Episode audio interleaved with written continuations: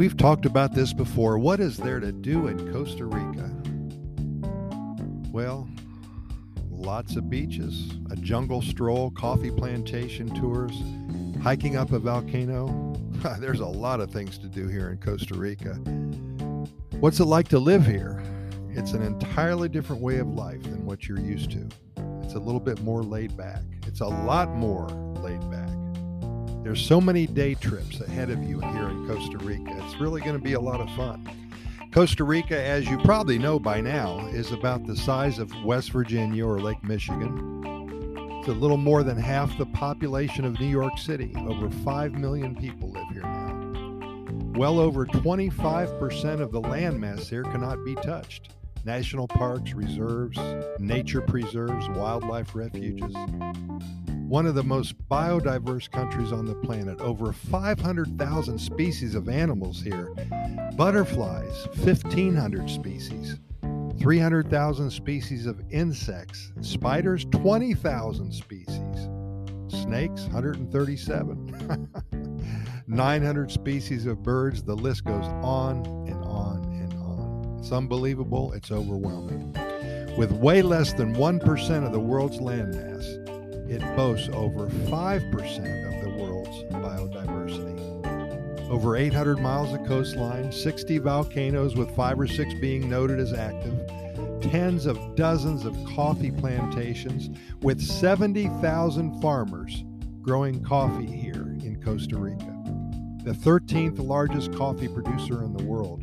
Over 1.5 million bags of coffee are exported every year 27 countries.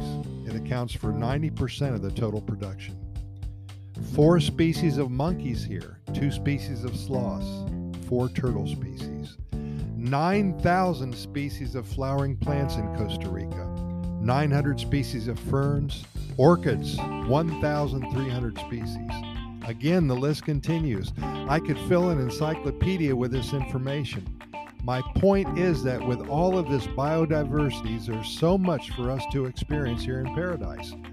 No matter what kind of mood you're in that particular day, one is able to do things that most of us only dream about. Chances are that you have done a lot already if you visited here, or if you're fortunate enough to live here in Costa Rica. You've done a lot, but I guarantee you one thing you haven't done it all. Everything that is available for you to do seems to be either embedded in, surrounded by, or dependent upon nature. Want to get up close and personal with a volcano? The Arenal has so many hotels and B&Bs and resorts close by. Poas stands boldly just north of San Jose and Irazu is to the east.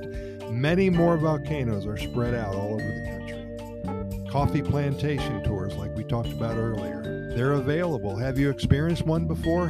One of the best couple of hours you'll spend in your life being able to see how coffee is grown, how it's harvested, picked, and dried, and roasted, and prepared for drinking.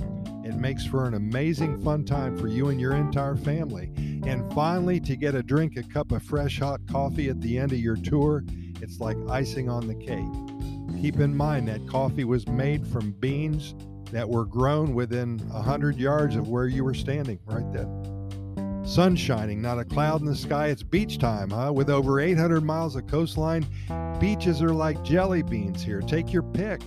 If you haven't been to a beach here in Costa Rica, it's an experience. Usually the jungle grows right out to meet the shoreline. You'll see tapirs and monkeys and crocs and other wildlife enjoying their day. Are you a bird enthusiast? Well, birding is big here in Costa Rica. There's dozens of birding clubs here with literally thousands of tourists and residents alike exploring the jungles and high cloud forests every year to catch a glimpse of the resplendent quetzal, the scarlet macaw, the many species of toucans and other rare birds. Simply Google birding in Costa Rica and start your journey.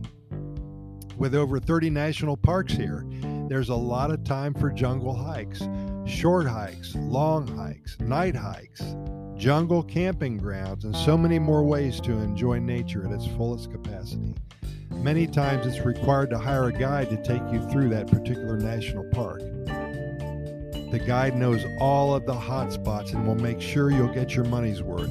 With Corcovado, Manuel Antonio being a couple of the main national parks in the southern zone, don't forget about the Tortuguero National Park in the northern Caribbean side, the Rincon de la Vieja National Park, and the Santa Rosa National Park in the Guanacaste area. Again, over 30 national parks are waiting for you to explore. Canopy zipline tours, animal rescue centers, butterfly gardens, the list continues. It's safe to say that whether you live here or are visiting for a couple of weeks, you will become one with nature.